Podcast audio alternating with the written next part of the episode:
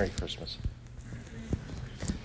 Um, it seems as I get older, um, I don't know if any of you felt this. Uh, the Christmas season seems increasingly more paradoxical as the years go by. Um, I don't know if it's time or it's my age, um, but I can feel it. It's like a competition within me between this call that the season has for us to be in peace and find joy, and at the same time, I feel compelled into this hurriedness or rushedness or this uh, consumerism that almost brings up this seasonal anxiety. Just even driving, I was uh, driving my mother around today and then uh, yesterday to help her run some errands. She's a little older, and just the amount and volume of traffic lined up everywhere just started making my heart race a little more. I could not believe how difficult it was just to get from one part of town to the other, just to get things done. And I thought, wow, this is just the the opposite of exactly what the season is. And that's no one to blame. It's not saying it's anyone's fault. It's just the nature of the way things have progressed, it seems. And I'm sure my parents felt that way when I was young. I just didn't pay attention to any of that because I just cared about the, you know, the toys and the gifts and things. So if we aren't careful, we can feel more tired than at peace. Along with hurriedness, there's also this blur between devotion and sentimentality. This time of the year would call us to something of uh, depth, something that goes a little deeper than maybe what we catch the normal part of the year spiritually. That's why there's these ecclesiastical or church markers on our calendar, right? Throughout the year, it might be Christmas, it might be Easter, it might be some other holy day or something. And it's kind of like in all the busyness of life, right? Those are kind of like road signs somewhere that say, hey, wait a minute. It's the flashing sign, Christmas, Easter. And that's not making light of that. That's actually a way that the church in the past, by putting together holy days or marking certain events in the life of our Lord and the church, when they've elevated those days above and beyond things, some church traditions look and go, why do you make such a big deal about that? And that's because, well, because the Christian life can be pedestrian, right? Just like walking along, and all of a sudden, if we're not careful, we can get distracted and caught up in all the things. And holy days like this are like those flashing red signs that tell us to stop for a minute and wait a minute, look. Not necessarily even a warning sign, just to grab our attention, right? So instead of sentimentality, it calls us for devotion, looking for something deep and meaningful, but it's easy to get drawn into the sentimentality of the season, right? Um, I was going to Dallas a couple years ago where my high school best friend lives, and there was a, a tradition where his sister, who's a close friend of mine as well, would buy him a Star Wars Christmas ornament because he he said the greatest event next to the birth of his children was the Star Wars movie coming out years ago. His wife does not look happy when he says that. But so the tradition is his sister would get him a Christmas ornament that was Star Wars or something. And so the, I remember her complaining she couldn't find a particular figure or something. She looked and looked, and this was a big deal to her because it was sentimental. And there's something special about family and sentimentality. But it kind of eclipsed, you know, what we really look for in the Christmas season. So even in churches, we might find sentimentality or some something that maybe looks a little more entertainment based and something that just calls us into something deeper in us, right? And then there's this cultural tug of war we hear about in Christmas every year. Holiday, yes. Christmas, hmm. And we find Christ sometimes excluded from his own birthday celebration. And I always wondered, but why? Why would a meek baby born 2,000 years ago make persons nervous?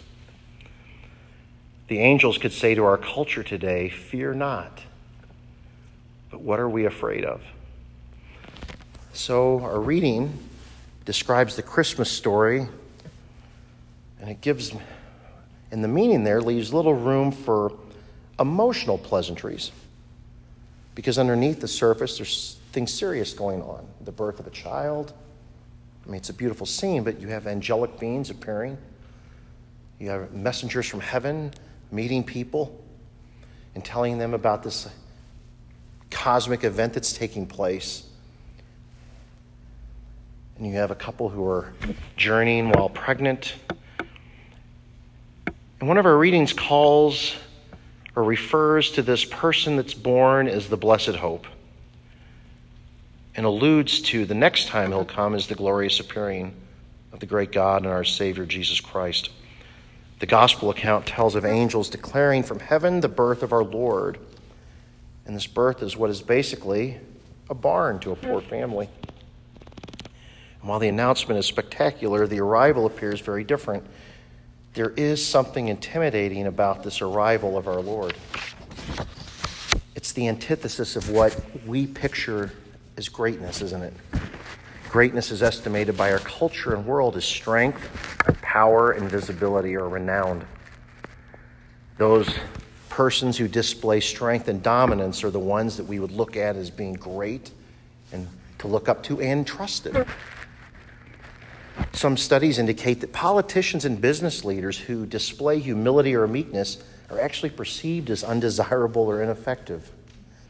And yet, God Himself, the most powerful being there is, displays Himself in the meekest and even weakest form imaginable as a baby. It's here we see the paradox. The angels declare to the shepherds, Fear not. And when they are told where to find the Savior, they explain, I bring you good tidings of great joy, which shall be to all people. For unto you is born this day in the city of David a Savior. The good news is great joy, and this precious gift is for all people. But why are people afraid? Why are people afraid of a Christmas story? Have you ever seen persons who are not comfortable with infants? Um, when they are handed a baby to hold, they look nervous or they fidget. Uh, they don't exactly know what to do. They feel a little uncomfortable, especially if you've got uh, some of you have friends. You may have had children before some of your friends, and you hand it to them, and they, they don't really know what to do. So you think, why are you afraid of something that's so innocent and tiny, right? So it's interesting that something so tiny and so small and so uh, the least harmful thing can create intimidation and nervousness in someone. The angel takes us and all of humanity to the manger where lays the Christ child. And Mary picks up the baby, the Christ child that the church says is God in the flesh. And we think about how overwhelming that is when we think about it that God was born. So she places the baby Jesus in this year and in this time to us in our hands. So if we're the shepherds, if we're the ones in the wilderness or in the field, and the angels declare to us a Savior's born, and they say, Fear not. And we go to the Christ child, and Mary hands the child to us. And you take the Christ child, and you hold the Christ child close to your heart, and you look into his eyes, and you realize deeply that God came as the Christ child and that's for you. And there's something interesting about the words of He will judge the peoples. And what's judgment in the form of a little baby? But I've said before that I think we give judgment a bad rap because judgment isn't something that is meant in the Bible is to shame people or embarrass them. Judgment is meant to compel people or call them to be better. It's to call or compel them to look outside of themselves. It's to say, look, um, you don't have the resources to handle this on your own. You can't do this by yourself. You actually might screw this up. You need help. And that's not judgment that's meant to shame or embarrass somebody. So we hold the Christ child that Mary hands us and we look at the Christ child. And in this offer, when we hold the Christ child, we're forced to answer the question what do I do with this baby? What do we do with Christ when he's handed to us? What does that speak to us and what does that say to us? The Christmas story in Luke has God coming in the most gentle form possible as the meekest and lowliest of persons, and humanity or we are uncomfortable with him. We get nervous, we fidget, we fret. as Mary hands us the Christ child, the baby Jesus, and we hold him and gaze into his eyes, we see in his eyes the reflection of something that at one time draws us, but at the same time compels us to turn away. We see in the eyes of baby Jesus this Christmas the reflection of the cross of Calvary. Because Christmas reminds us that everyone needs a Savior, and it shows us that the God of heaven defied humanity's understanding of what they should be or what they need. What we needed was a Savior, and God models for us how to truly live and what it means to be truly human. We find this starting in the manger. God coming to earth as a baby and reflecting what humanity should be, and the cross in his future reveals that God has taken a personal interest in each and every single person here. God's personally interested in each and every one of you. And God is personally concerned about the situation you're in, wherever life has you. And He comes in a way that's the least intimidating, the least off putting. But when He comes that way, there's still something about it that makes us nervous at the same time.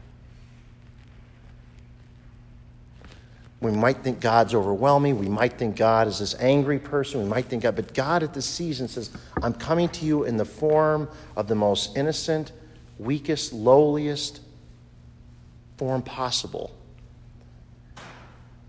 So I'm the easiest to take a hold of. Regardless of your situation or circumstances, God is deeply concerned about you because He stepped into time in the most approachable form possible. So, do you see that when you think of the Christ child, and if you can visualize that in your mind, or when you drive by and see a manger scene somewhere, do you realize that the Christ child is for you? That you are the shepherds, I'm the shepherd, you're the shepherds that the angels came and announced to and said, A Savior is born. Do not be afraid. That Christ's child is for you, and the gift of eternal life is for you, the gift of God's healing, forgiveness, and the new birth is for you. So I'll close in saying when we finally understand that Christ is for you, is when you take Christ in your arms and hold him. And maybe as a baby, that's the easiest way to do that that God's personal interest in you and in your life and situation, regardless of where you find yourself, means He's approachable and He wants you to approach Him. When you receive Christ as Savior, you do not have to be afraid of God or how God views you because His coming to earth as a human shows God already knew your situation and need. He didn't stomp on the earth as some of the old stories and religions have as this thundering, mighty person with clouds and thunder, but instead in the lowliest form as a child. God already knows your hurts, your losses, your wounds, whether those wounds are self inflicted, your traumas, your isolations, your failures.